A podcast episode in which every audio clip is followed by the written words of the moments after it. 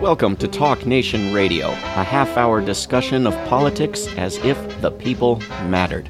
I'm David Swanson. This week on Talk Nation Radio, we'll talk about how the coronavirus crisis is impacting or failing to impact militarism and sanctions. Sarah Lazare is web editor at In These Times. She comes from a background in independent journalism for publications including The Nation, TomDispatch, Yes Magazine, and Al Jazeera America. A former staff writer for Alternet and Common Dreams, Sarah co edited the book About Face Military Resisters Turn Against War. Sarah got her start in journalism reporting for the Independent Media Center movement and has organized against U.S. militarism at home and abroad. Sarah Lazare, welcome to Talk Nation Radio. Thank you so much for having me. Thanks for coming on. Thanks for all the writing you're doing. Uh, one article you put out recently at In These Times uh, had the headline As the world economy grinds to a halt, the U.S. war machine churns on. Uh, how so? How is it churning on? So, at a time that a lot of people are in free fall with no safety net to catch them, we are seeing that the military industrial complex is being kept afloat. It's being tossed a life raft while the rest of us drown. There are a few different ways this is happening. Um, one of those is that the Navy publicly committed to accelerating contract awards, a move aimed at improving cash flow for uh, quote unquote defense contractors. So, you know, weapons manufacturers like Lockheed Martin and Raytheon. Another way that the U.S. military is subsidizing um, and financially supporting the weapons manufacturing industry is that the Department of Defense announced a quote deviation on progress payments. According to their own memo, this decrees that once in contract, progress payment rates that contracts can get paid for will increase from 80% of the cost to 90% for large businesses and 90% to 95% for small businesses. Um, so this is another measure aimed at protecting cash flow. Um, another, oh, and one more thing to say about that is sure. that that development was widely celebrated by some of the most horrific weapons manufacturers of our time, like Lockheed Martin, put out a glowing uh, tweet on Twitter, just over the moon about this development. Another thing and, we're seeing. And are these Sarah? Are these uh, decisions that the Pentagon can make on its own just because it has more money than it knows what the heck to do with, or does Congress have to be involved in anything you've mentioned thus far? um, that's a good question. The the memos and directives I saw were announced by the military. I did not see any sign that Congress uh, was the final decision maker in those uh, directives and in those announcements. Yeah. So, what was it doing with all that money before it decided to shell it out? Is is another question, I guess. right. Right. Absolutely. And you know, one other really big thing we're seeing that I'm sure people are a little more aware of, it's gotten a bit more attention, is that the Department of Defense declared the quote defense industrial base to be essential work during the COVID crisis. Um, so that means that, you know, people who work in factories or manufacturing plants, um, building tankers, building bombs, um, they're actually being asked to keep showing up to work while much of the country is in shelter in place uh, orders. Um, so uh, the union leaders of local S6 chapter of the Industrial Union of Marine and Shipbuilding Workers of America, I know that's a big mouthful, um, they represent Bath Iron Works workforce. Um, Bath Iron Works um, uh, is run by General Dynamics, and they said in an open letter, it seems as though the company is willing to use its workforce as sacrificial lambs. Um, I actually spoke to a non-union worker who works for a company that contracts with Lockheed Martin. Um, he requested that he remain anonymous, but he said that there was one confirmed COVID 19 case in his job site, yet he was still instructed to show up to work um, every day. He said that he was very worried. Social distancing there really isn't possible. This is a quote from him. There are no divides between desks or anything. There are three or four feet between people. Um, so, and his job is actually providing development and testing software uh, used on Navy ships. So that those kinds of workers are who is deemed essential workers. Um, so, but, so again, okay. Sarah, I have the same question. Who gets to decide who's an essential worker? It's obviously not the workers. It's not their unions. It's not the Congress or the public. Uh, the, the Pentagon can simply decide that weapons makers workers are essential workers. Yeah. So um, it's funny because in practice, well, it's not funny. It's it's very dark that in practice the Pentagon is making these decisions but there are actually, um, you know, the CEOs of Northrop Grumman, Raytheon, and others are actually angry that there has not been a federal mandate passed saying that defense workers are essential workers. So um, this sounds ridiculous to us, but CEOs are demanding even more. Um, but you did ask about what Congress is or isn't doing. And one thing that has really flown under the radar is that in the $2 trillion um, CARES stimulus package, um, there was a, so it included a $17 billion federal loan program for businesses deemed, quote, critical to maintaining national security. Um, and the Washington Post reported that the provision does not mention Boeing by name but was crafted largely for the company's benefit, and that was according to two sources. Um, Boeing, so, which was doing just fine and didn't need any bailout at all, right? Right, right. And then, you know, here we have, you know, 16 million people have applied for unemployment in the past three weeks. Um, the, you know, 27 million or 27.5 million were already uninsured uh, there's I saw one study that estimated there will be another 7.3 million uninsured by summer. Um, people are scared and hurting on a mass level, and there is so much need for a tremendous social mobilization to catch all of the people who are falling. And that is not happening. And instead, we are seeing the world's most violent institution getting bailed out. And this is the same military that is actually worsening the coronavirus crisis abroad. Um, you know, since the crisis began, um, the U.S. Saudi coalition has continued dropping bombs on Yemen. Um, the U.S. cut aid to Yemen. Um, Yemen now has a confirmed case of coronavirus the country's healthcare system has been decimated by a five year bombing campaign. Um, if we want to talk about providing relief for people who are hit hardest by the pandemic, we need to talk about getting the U.S. military's boot off of the neck of people all over the world, not talk about further resourcing it. There are a lot of other examples of how sort of, you know, U- U.S. militarism and imperialism, which are all strengthened by the military industrial complex, which is getting a bailout, um, is worsening the crisis. You know, the U.S. tightened sanctions on Iran, one of the countries hardest hit by coronavirus, in the middle of the crisis, even though doctors were begging, Iranian doctors were begging the U.S. to lift the sanctions, and they were saying that deaths are increasing because of sanctions. Um, you know, the U.S. deployed aircraft carriers near Iran the U.S. sent warships into the Caribbean to hedge against Venezuela. Um, we need to be recognizing right now in this moment that despite what we are told, the U.S. military does not make the world a safer place. It makes it a far more dangerous place. The people hit hardest are the people targeted by U.S.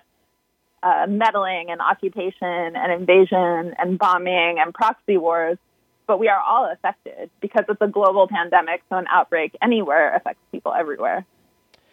Very well said. We're speaking with Sarah Lazare, who's web editor at In These Times. Uh, Sarah, in looking at some of these uh, announcements you mentioned at first, the, the Navy accelerating contract awards, etc., there isn't really any argument made that, that something is essential. It's it's just purely and openly for the benefit of the companies. Apparently, uh, what is the argument uh, that it's essential? Because if it's if it's about the military protecting people, you know, the actual facts, as you just stated, are that the military endangers us, but but a huge percentage of these weapons being made in these companies in the U.S. are not for the U.S. government. They're for dozens of governments all over the world, aren't they?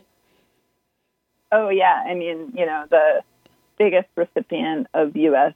arms is Saudi Arabia, um, and U.S. arms are supplying the bombs that are being dropped on Yemen. Um, so are these you know, CEOs trying to get it declared essential uh, to provide the world's dictators with weapons, uh, or just the U.S. government with weapons? Well, we can just look at where U.S. weapons go, and we know that the answer is that they go all over the world. But I would argue that whatever, whether it were just for domestic or international use, either way, it's a very bad thing for the world. Um, you know, I think that the fact that that uh, weapons manufacturing is considered essential reveals a few things about our society. One, it reveals that uh, weapons manufacturers have a certain degree of political power. Um, they, you know, they have powerful lobby groups. They have friends in Congress. They, just like everyone else, they're trying to in, you know, uh, protect their profits as much as they can right now. And this shows that they've been at least somewhat effective at doing that. I mean, I think that the the bailout in the CARES package really points to that. Um, but I think that the what we're seeing right now points to something far more fundamental to our society, which is that in times of crisis, our default posture is one of militarism. Um, you know, I would argue that what we are seeing right now is proving that we need to uh, chip away at the security state, that the security state does not help us, and we need to dramatically expand universal social goods that can help people um, through this tremendous crisis, but also the everyday crises that people were experiencing before the coronavirus outbreak. You know, uh, 40% of people can't afford a $400 emergency. Uh, there are a lot of people living on the edge uh, before this crisis began. Yeah. Um, and this is, you know, it's a really big concern because unfortunately, COVID 19 is not going to be the only mass crisis we face. If things continue as they are, we are going to experience a climate crisis. And when that happens, are we just going to hand the country over to military brass? Are we just going to say, okay, it's time to dramatically expand militarism because that's our blueprint for responding to crises? It appears so, unless things change. The, the, one of the better ideas, Sarah, that I've seen uh, come out of this crisis is a proposal for a global ceasefire uh, that has even the Saudi royalty increasingly claiming they're going to abide by it, though not for, for any decent reasons, and it's not clear whether they actually will. Uh, but the United States, uh, and, and, I saw a tweet from the U.S. National Security Council uh, suggesting that you know several other nations abide by it in places where the U.S. is fighting wars, but it wasn't at all clear that it was a proposal for the U.S. to actually itself abide by it. Um, is there any indication uh, of the U.S. government ever uh, agreeing to such a thing? Well, oh, that's that, you know that's a hard one to answer. I think we have to continue um, pushing and organizing for a world where um, U.S. military empire is dismantled. Um, you know, well, I don't know that the Trump administration is going to oversee such a process, but we desperately need to reduce the harm that the U.S. does around the world. And I think there are many ways of measuring this harm. I mean, direct overt war is one big way, and U.S. wars need to stop. But there's also the you know, 800 U.S. military bases that are around the world, um, undermining local self determination, bringing pollution, contamination, bringing sexual assault, and in many places, uh, provoking wide scale resistance and opposition. And so I think I, I would love to see this crisis be a time when we rethink U.S. militarism and recognize that not only doesn't make us safe, it's a danger to the entire world. Um, and I think that what we need to be doing right now is pushing for that kind of conversation. Uh, another, uh, and of course, those bases in some cases may now be adding the threat of spreading coronavirus to all those other threats you listened uh, listed. Uh, the the uh, the the other aspect that you've just written about recently uh, is the the sanctions that the United States doesn't seem to be loosening or abandoning either. Uh, you wrote an article at In These Times called "Joe Biden's Cowardly Position on Iran Sanctions." What what is Mr. Biden's position? So it's very unfortunate because you know the key foreign policy achievement that was lauded by the Obama Biden administration was the Iran nuclear deal, the JCPOA, um, which sort of gave Iran sanctions relief in exchange for con- constraints on Iran's civil nuclear enrichment. Um, so, you know, and I would argue the JCPOA was an important act of diplomacy, far preferable to war. Um, it was also an extortion racket premised on the notion that Iran, which had no nuclear weapons program, was a threat that had to be contained, but the United States is not, even though the U.S. has a massive nuclear arsenal. Um, can can I, I can say, I interrupt just to say how glad I was to see you write that because everybody you know obviously it's better than war which which was you know what it was restraining U.S. warmongers from but but everybody seems to act as if it was a good thing that Iran deserved it and and it it was a a, a disarmament and peaceful it, when you actually describe it quite quite accurately as a as an unfair burden put on Iran by a series of of lies about Iran. But thank you, I appreciate that. But I will say that, um, given the context, I still think that returning to the deal would be a positive step, and that um, we have to recognize that the opposition to the deal has come from the most rabid, awful, horrible pro-war forces in U.S. politics. All of the hawkish think tanks and politicians who don't want to admit it, but who want war with Iran, have no qualms about hurting Iranian people, they all fiercely oppose the Iran deal. And so, in that context, I think that there is reason to defend it for sure. Um, yes, but Biden can't. Biden can't even do that.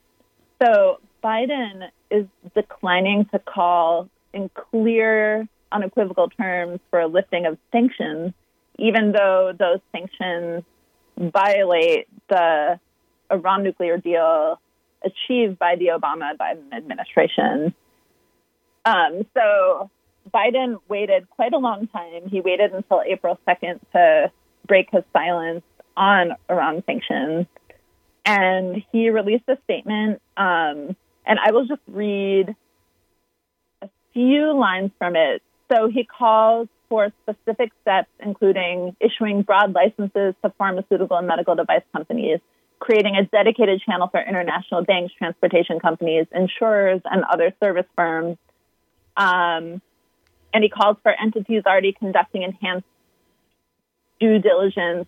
Uh, they should consider issuing comfort letters to reassure them that they will not be subject to U.S. sanctions. What this amounts to is calling for clearer guidelines and technical fixes, but it, he doesn't actually call for lifting sanctions, even temporarily. Even if he just said, I just want to lift them for, you know, 120 days during, during the duration of the crisis, that would be better than what he says. Um, the big problem is that the Trump administration actually already claims that there are hum- humanitarian exemptions. Um, you know, this is something Mike Pompeo said as recently as March 20th. But we know that these exemptions are in name only. Um, there's a very complicated matrix of sanctions that exists alongside belligerence and threats from the Trump administration, which has spooked companies from doing business with Iran. A 2019 report from Human Rights Watch actually found that even before the pandemic began, um, companies have been extremely reluctant to do business, um, both companies and banks, because they were worried about incurring sanctions and legal action. So, you know, I think it's really useful to contrast um, what Biden said with what Representatives um, Alexandria Ocasio Cortez, Ilhan Omar, and Senator Bernie Sanders, um, and in total 34 members of Congress said in an open letter in which they called on Pompeo and um, Treasury Secretary Mnuchin to, quote, substantially suspend sanctions on Iran during this global health emergency. And they specifically call for suspending economic sanctions. Yeah. Um, they say, yeah, so, so they're not, it, that's an implicit acknowledgement that it's not enough to claim that there are humanitarian channels. You actually have to give relief to a society that's dealing with a pandemic as well as a recession that's only going to be worsened by this global crisis. Isn't I mean I'm confused about Biden. Isn't his whole shtick sort of eighty percent I'm not Trump and the other twenty percent I used to hang out with Obama? I mean that's his whole brand. And and here doesn't he appear to be taking Trump's side against Obama? It is a very incoherent position. Because of this incoherence, I think he should be pushed.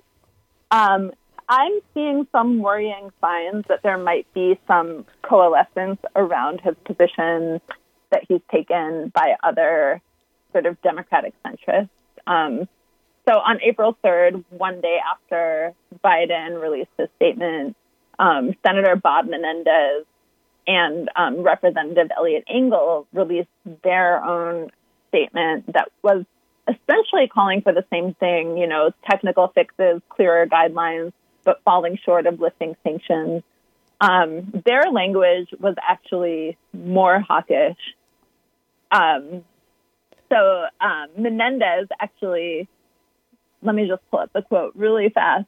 Okay, so here's a quote from Menendez, who actually reinforced the basic justification for sanctions. So he said, the United States has imposed sanctions on Iran for its nefarious nuclear weapons development, support for terrorism, and human rights abuses, there is no evidence that the regime has stopped its sanctionable behavior. Moreover, simply lifting sanctions that have been imposed for ongoing malign behavior will not provide immediate or meaningful relief for the Iranian people. So those are those are all very pro sanctions talking yeah. points. That's essentially saying sanctions are justified and lifting them will not help, but what we need is clearer guidelines.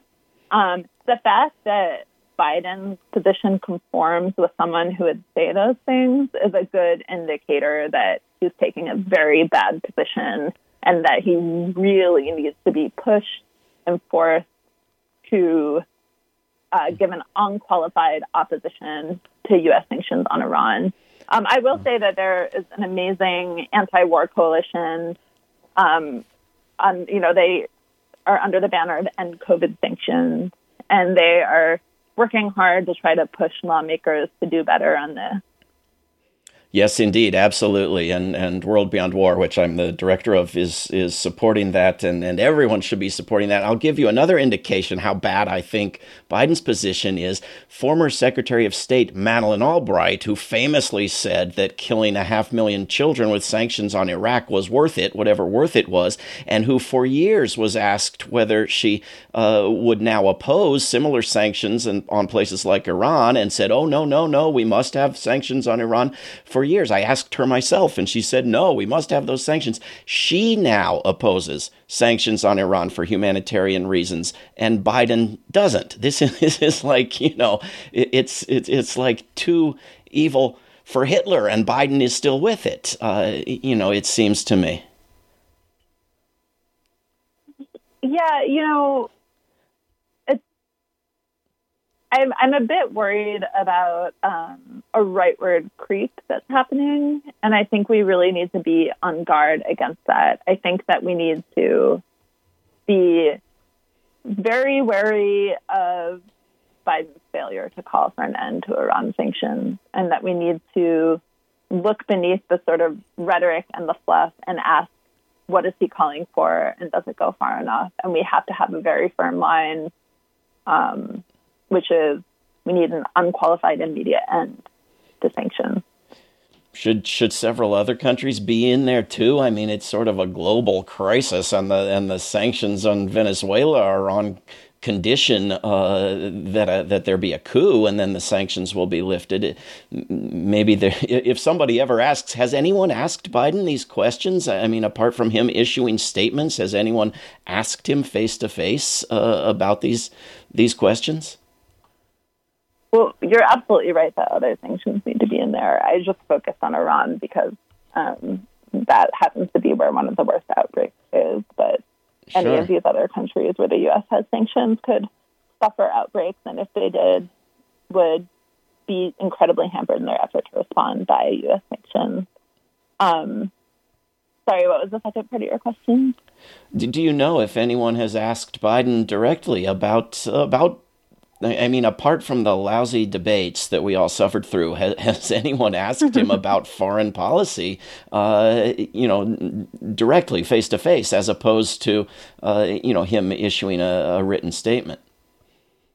Um, I am not sure, but I definitely have not seen him hammered with questions in a just world. Or, you know, if we had a media ecosystem dedicated to social justice, he would be hammered at every turn on these questions, but we are not seeing that. We we have just about a minute left, Sarah Lazare. Uh, what are you working on next, and where can people go to uh, to keep up with your work? Oh, thanks so much. Um, I think what I want to do next is highlight some of the really awesome organizing that ordinary people and workers and unemployed people are doing all over the world. I think it's important to couple our critiques of um, violent systems with stories of how people are uh, strategically coming together to uh, oppose them and to fight for a better world. Um, and you can find me at inthesetimes.com. That's where I work, and that's where you'll find my stuff. Terrific. We have been speaking with Sarah Lazare, who is web editor at In These Times, uh, which you can find at inthesetimes.com. And you can read her article as the world economy grinds to a halt, the U.S. war machine churns on, and Joe Biden's cowardly position on Iran, sanctions, and numerous other uh, past articles and articles to come. Sarah Lazare, thank you very, very much for taking the time and coming on Talk Nation Radio. Thank you. This is Talk Nation Radio. I'm David Swanson. Take action at rootsaction.org. Help end war at worldbeyondwar.org. All past shows can be heard at davidswanson.org. Talk Nation Radio is produced in Charlottesville, Virginia, and syndicated by Pacifica Network. If you are listening to a nonprofit station, please support that station. Talk Nation Radio is funded by contributors at davidswanson.org. There is no way to peace. Peace is the way. Until next time.